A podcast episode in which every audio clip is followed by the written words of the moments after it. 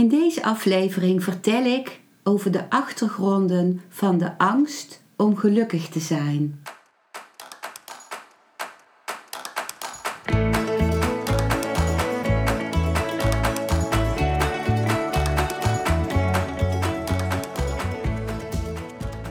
Welkom bij een nieuwe aflevering van Modita's podcast Van Pijn naar Zijn.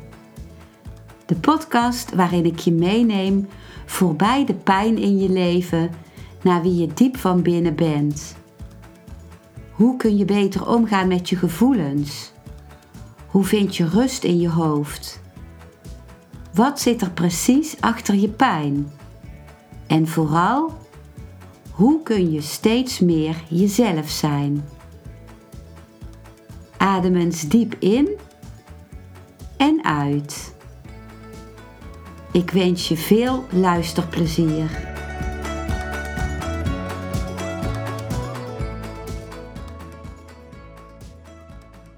Allereerst, wat is geluk? Voor mij is geluk niet het uh, je constant blij voelen of in een soort extase of uh, jubelend, juichend. Maar voor mij is geluk in verbinding zijn. In verbinding zijn met mijzelf en in verbinding met de mensen om me heen, met de natuur om me heen. En dan kan ook het diep verdriet voelen bijvoorbeeld uh, voor mij geluk zijn. Dat, dat klinkt misschien heel raar, maar misschien herken je het ook. Dat als je een diepe emotie ervaart dat dat ook een hele sterke verbinding kan zijn met jezelf. Misschien nog wel een diepere verbinding dan blijheid of uh, extase. Ik deel hier ook uh, woorden van de Oosterse mysticus Osho. Dus hier komen zijn woorden. Wat is gelukzaligheid? Blijheid is een soort opgewondenheid. En ongelukkig zijn is dat ook. De opwinding die we graag hebben, noemen we blijheid. En de opwinding die we niet graag hebben, noemen we ongelukkig zijn. Gelukzaligheid echter is totaal iets anders dan deze twee. Het is geen staat van opwinding maar van vrede met zichzelf, met jezelf. Hij die blijheid wil, vervalt altijd in ongelukkig zijn, omdat na de ene soort opwinding de tegenovergestelde soort opwinding onvermijdelijk is. Als bergen en dalen en dag en nacht. Maar wie bereid is om zowel blijheid als ongelukkig zijn te laten vallen, vindt de gelukzaligheid die eeuwig is.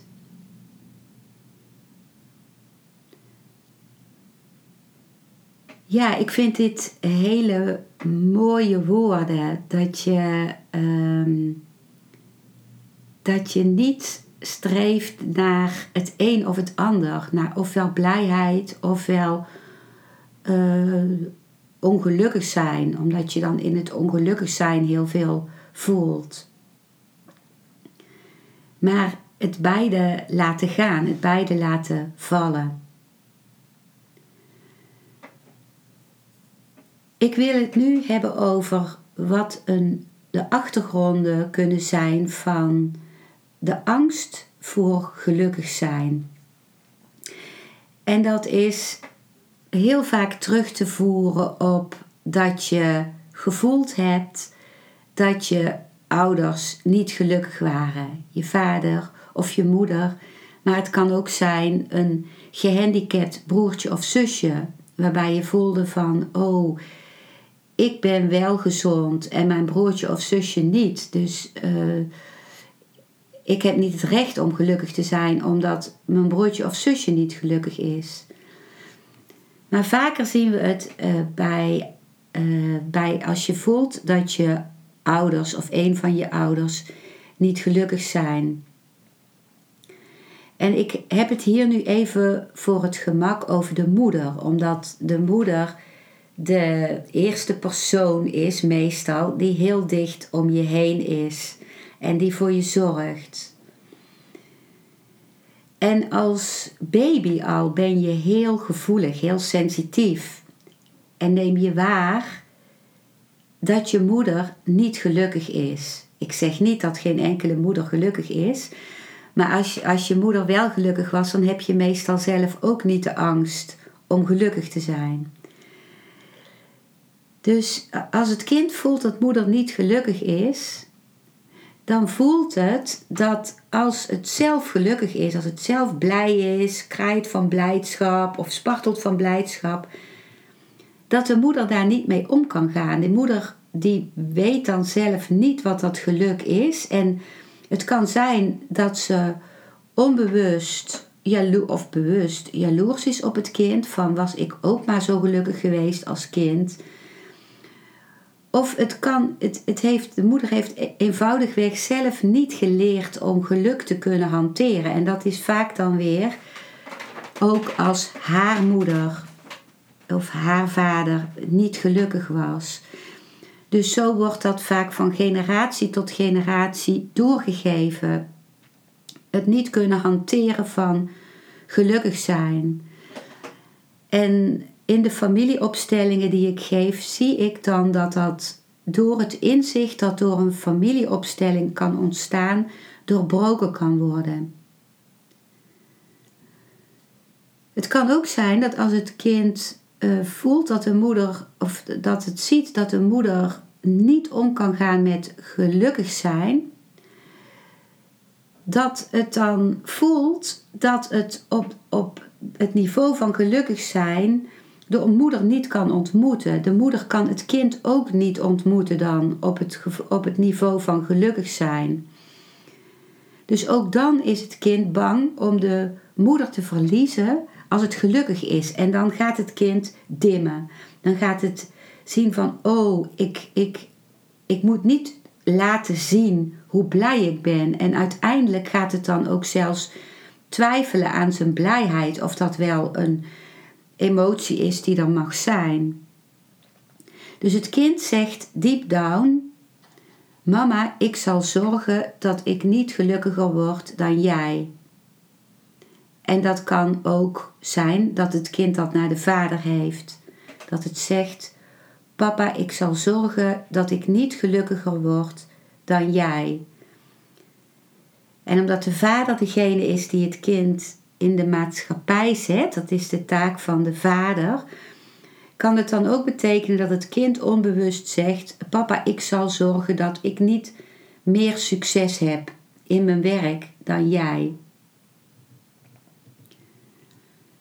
En dan gebeurt het dat, het, dat je uh, als volwassene, als opgroeiend kind of als volwassene, onbewust dingen gaat creëren om je heen of in jezelf die tegenspoed over je afroepen. Dus die zorgen dat jij niet gelukkig wordt. Dus dat kan zijn dat je uh, geld verliest dat je een faillissement krijgt of dat, uh, of dat je uh, fouten maakt in je werk waardoor je geld verliest of je, je hebt een bedrijf en je neemt een partner aan die zorgt dat je geld gaat verliezen. Het kan zijn dat je een ongeluk krijgt.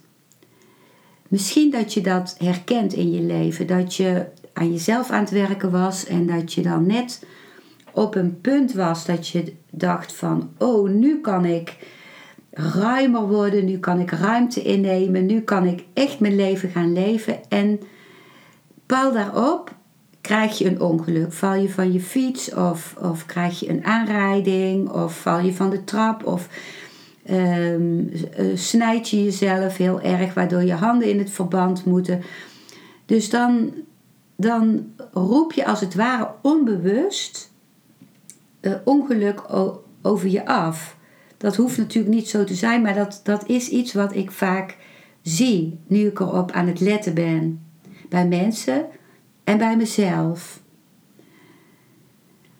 Ik had bijvoorbeeld ehm, iets meegemaakt. Ik zat in een moeilijk proces met de uitgever van mijn eerste boek. En dat raakte mij. En toen was ik vanochtend op het balkon rek- en strek oefeningen aan het doen. En een van die bewegingen is dan dat ik ehm, met mijn been zwaai. Om mijn liesgewricht uh, meer los te maken. Want s'nachts hopen zich in de gewrichten allerlei uh, afvalstoffen op. Dus het is goed om s ochtends al je gewrichten te bewegen. En ik schopte zo met mijn tenen tegen de scherpe richel van mijn balkondeur aan. Heel hard. Dus er was iets in mij door de disbalans die in mij ontstaan was over dat conflict met mijn uitgever. Dat zorgde dat ik uh, niet goed oplette naar welke kant ik mijn been zwaaide. En gelukkig bleef het nu nog bij even een pijnlijk gevoel in mijn tenen, maar was er niks gebroken. Maar op eerdere momenten in mijn leven dat ik minder bewust was van het houden van de balans in mezelf, had ik heel vaak dat als er iets spannends gebeurde in mijn leven, en eigenlijk ook wel op een moment dat ik juist in de flow zat, dat ik bijvoorbeeld mijn teen brak of dat ik mijn enkel verzwikte zodanig dat ik nauwelijks meer kon lopen of dat ik hielspoor kreeg. En vaak zijn dingen die je aan je voeten krijgt iets, die te maken, iets uh, wat te maken heeft met een angst om de toekomst in te gaan, om, om stappen te zetten, om verder te gaan. ja, wat, wat ook kan gebeuren om tegenspoed over je af te roepen en wat te maken heeft met een loyaliteit aan je ouders, is dat je bijvoorbeeld je relatie wilt beëindigen, achteraf gezien precies op een moment dat ook jouw ouders de relatie beëindigen. Dus dan kan het gebeuren dat je voelt van, oh, ik wil nu echt scheiden van mijn partner. En ik weet eigenlijk niet eens waarom. En als iemand daarvoor bij mij komt uh, voor een familieopstelling en ik ga met die persoon kijken naar wat er op dat moment of op die leeftijd gebeurde bij de ouders, dan zie ik soms dat ook precies op die leeftijd de, de ouders uit elkaar gingen. Of dat, dat een van de ouders een andere partner had. Of zoiets. Dus dan is er een onbewuste loyaliteit naar de ouder van ik laat jou niet in de steek door in mijn relatie gelukkiger te zijn dan jij. En als je dus um, een kind bent van ouders die heel veel ruzie hadden in hun relatie, dan kan het heel goed zijn dat jij ook veel ruzie hebt in je relatie. Uh, een deel kan zijn de, uh, de reden daarvan dat je ja, niet anders gezien hebt om je heen als kind. Maar een heel groot deel kan ook zijn dat je onbewust trouw bent aan je ouders. Door ook ruzie te maken met je partner. Door ook conflicten te hebben met je partner. En je zegt dan deep down tegen je ouders: uh, Papa en mama, ik zorg dat ik in mijn relatie niet gelukkiger ben dan jullie. Dus uh, ongelukkig zijn kan een hele diepe loyaliteit zijn naar iemand. En dat is iets waar je met je bewustzijn meestal niet bij kan. Nu ik hierover vertel, is het misschien dat je bij jezelf nagaat en dan bepaalde inzichten daar, nieuwe inzichten krijgt. Maar heel vaak gebeurt het ook onbewust. En kan het, het kan ook zijn dat jij in je ongelukkig zijn je een loyaliteit hebt naar een familielid dat je niet eens gekend hebt. Dat kan bijvoorbeeld een, een uh, over-overgrootvader zijn die heel ongelukkig was en die niet gezien of erkend is. En zoals ik in eerdere afleveringen heb gezegd, die over familieopstellingen gaan, iemand in een eerdere generatie die niet gezien of erkend is, wordt alsnog zichtbaar in een latere generatie. Omdat iemand in een latere generatie dan precies dat gedrag en dat gevoel gaat vertonen van die persoon in die eerdere generatie. Zodat die persoon uit die eerdere generatie alsnog zichtbaar wordt gemaakt. En dan zit er dus achter jouw ongelukkig zijn een liefde voor een ander persoon die je misschien niet eens hebt gekend.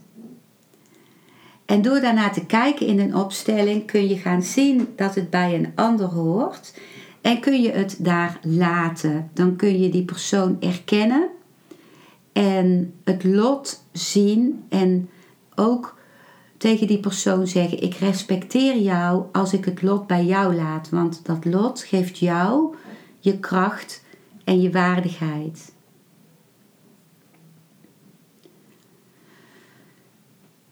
Als je je gelukkig voelt, dat is mijn eigen ervaring, is het ook vaak zo dat je je alleen voelt staan, dat je alleen staat. En ook dat kan als je naar familieopstellingen gaat kijken, gelinkt zijn aan dat iemand die heel gelukkig was in het familiesysteem verstoten werd. Maar ik kan ook zelf in mijn directe omgeving ervaren dat ik meer alleen sta vaak als ik gelukkig ben. Als ik heel ongelukkig ben, sta ik ook alleen. Want toen ik heel depressief was bijvoorbeeld, dat is heel zwaar voor mensen. Dan voelen mensen zich ook naar beneden getrokken. Die voelden zich naar beneden getrokken door mijn depressie. Dus in het heel ongelukkig staan sta je vaak ook alleen. Maar als je heel gelukkig bent ook. Want het is confronterend voor mensen om je heen.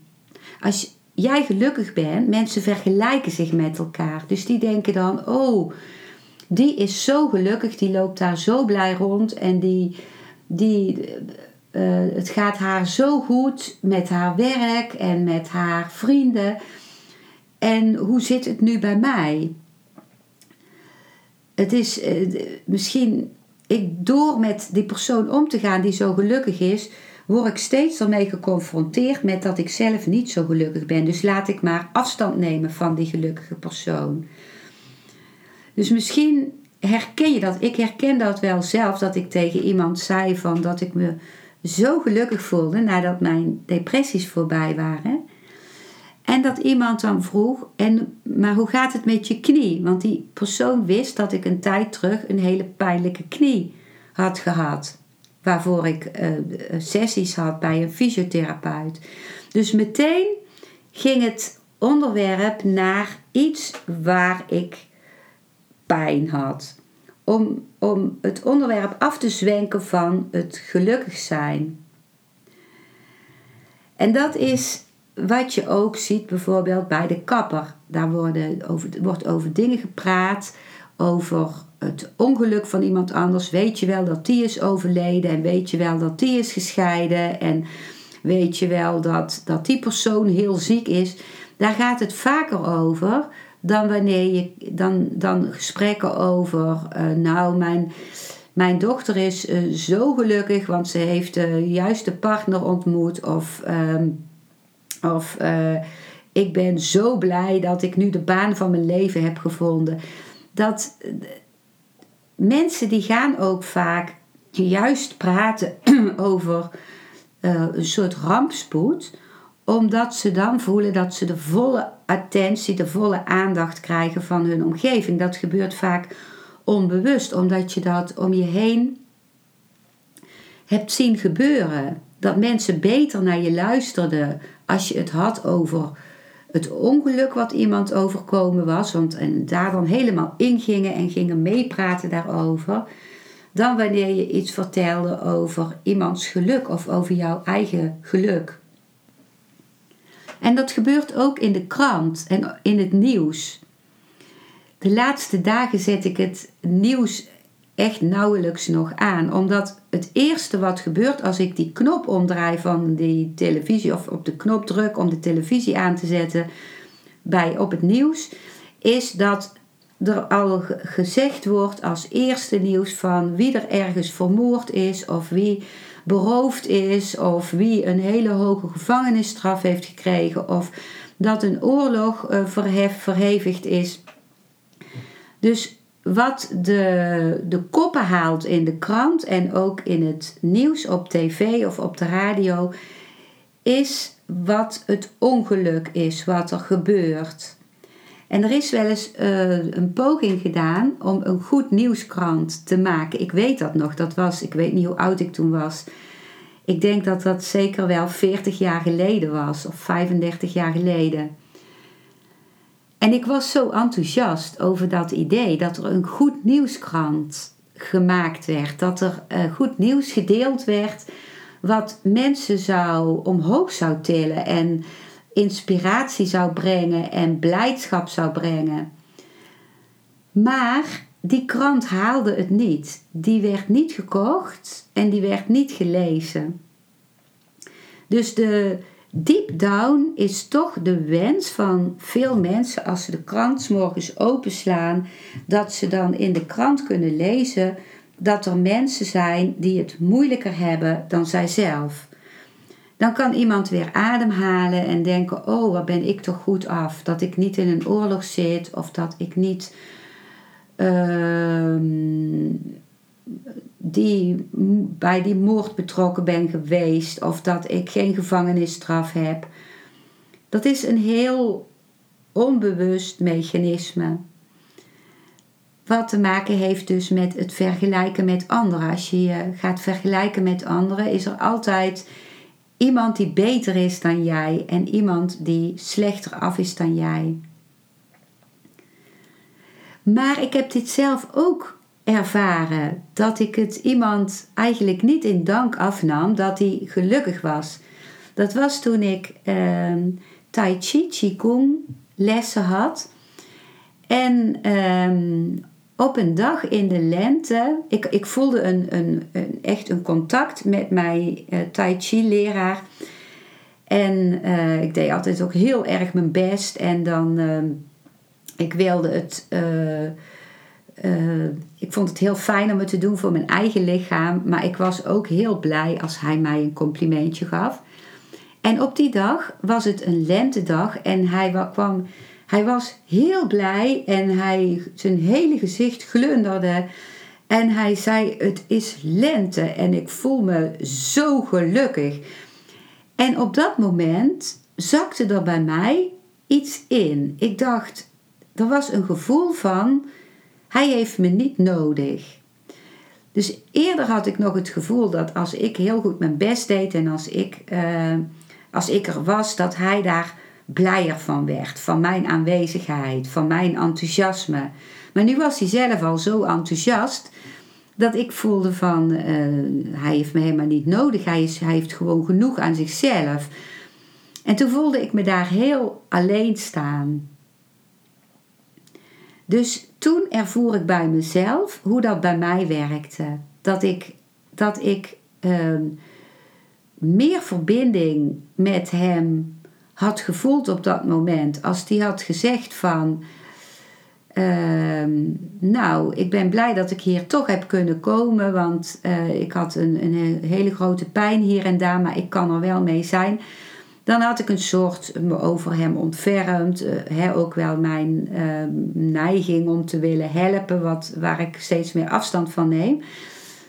Maar dan voelde ik dat dat er, ja, dat er ook iets was van, oh, ehm, hij heeft niet genoeg aan zichzelf, want hij deelt dit met ons om steun te willen hebben. Maar eigenlijk deelde hij die, die uh, lenteervaring ook met ons om te delen. Dus daar ging ik in, in, die, in datgene wat, wat ik hiervoor juist verteld heb. Dus hij moet zich dan in ieder geval tegenover mij, in zijn gelukkig zijn ook alleen hebben voelen staan. Dat betekent dus ook dat als je gelukkig wilt zijn, dat je dan de moed moet hebben om alleen te staan. Dan moet je echt de moed hebben om alleen te staan. Ook als je, dat, dat merk ik ook in mijn eigen werk, ook als je initiatief neemt, als je jezelf laat zien in de wereld, dan, dan krijg je ook veel tegengas. Zijn er mensen die het afbreken of afkraken of die, die hele kritische noten op hebben. En kritiek kan goed zijn als het opbouwend is, maar die bijvoorbeeld afbrekende kritiek hebben. En waar ik dus heel veel aan heb, uh, is de uitspraak van Osho, van mijn spirituele meester Osho.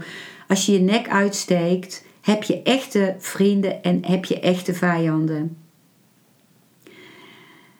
En ik merk dan ook wel naarmate ik uh, meer in mezelf sta en mezelf uh, gelukkiger en gelukkiger voel en meer energie en levendigheid, dat, ik, dat ook mijn vriendschappen veranderen. Dus dat ik mensen aantrek uh, die, die daar ook uh, zijn in die flow of die daar ook mee bezig zijn. En dat een vriendschap met mensen die die flow in mij willen tegenhouden, onbewust, dat die geen levenskansen meer heeft. En bij de moed om alleen te staan, is voor mij in ieder geval meditatie heel wezenlijk. Meditatie is de verbinding, meditatietechnieken zijn technieken om mij eh, te helpen om in het hier en nu te zijn, om in verbinding, om de, in verbinding te zijn, directe verbinding met mijn kern, met wie ik in wezen ben. En als ik daar ben, bij wie ik in wezen ben, dan is vergelijking met anderen niet nodig. Dan, dan, met wie zou ik me dan vergelijken? Want het is mijn leven. Het is, ik ben de enige die weet deep down wat, wat mij gelukkig maakt.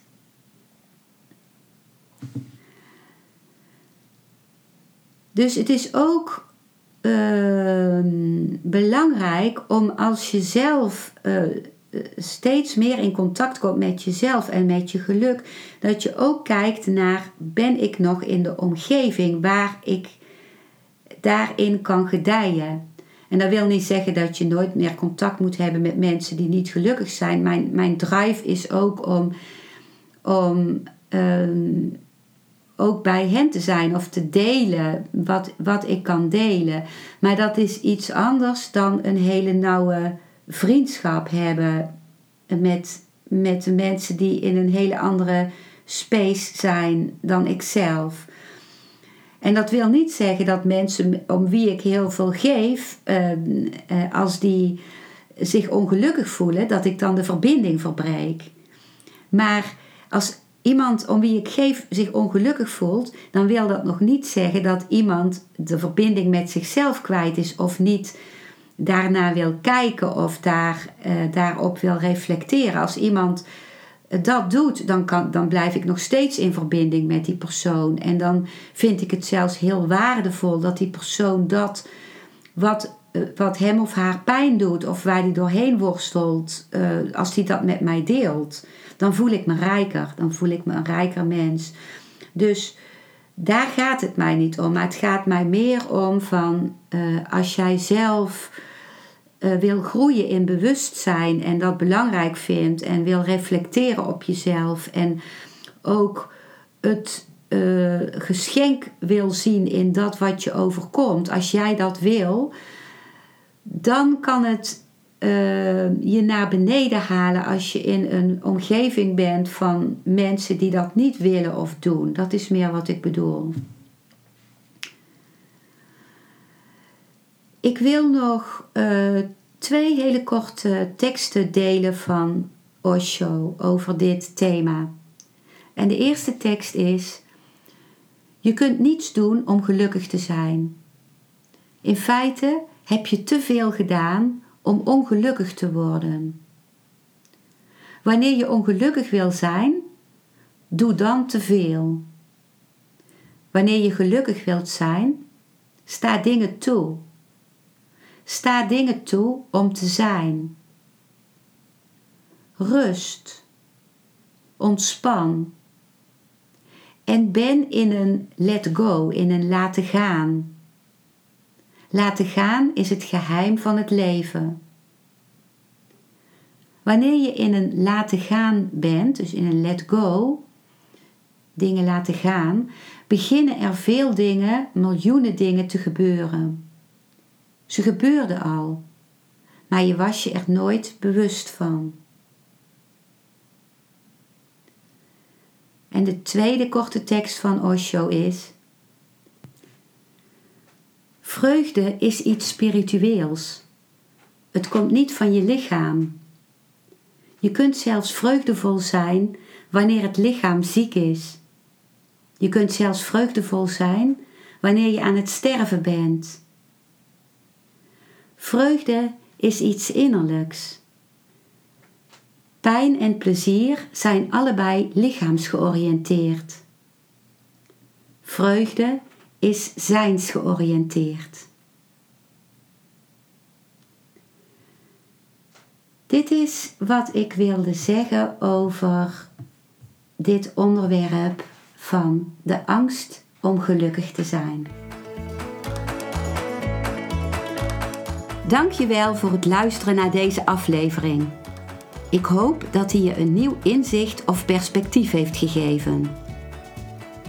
Ik hou van interactie, dus als je iets wilt delen, stuur me dan een mailtje op info.genietenvanmeditatie.nl. Ik geef je dan altijd antwoord. Ik wens jou dat je vreugde in het dagelijks leven zult ervaren en innerlijke rust.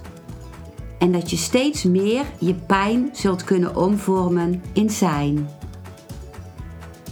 Je kunt de afleveringen van deze podcast volgen via Spotify, Google Podcast, Apple Podcast en Podbean door op de volg- of abonneerknop te klikken. Als je luistert via de Apple Podcast, dat kan alleen als je een iPhone hebt, heb je een extra voordeel. Omdat als je op de knop abonneren klikt, je steeds een berichtje op je mobiele telefoon ontvangt als er weer een volgende aflevering van mijn podcast verschijnt. Je bent van harte welkom bij die volgende aflevering.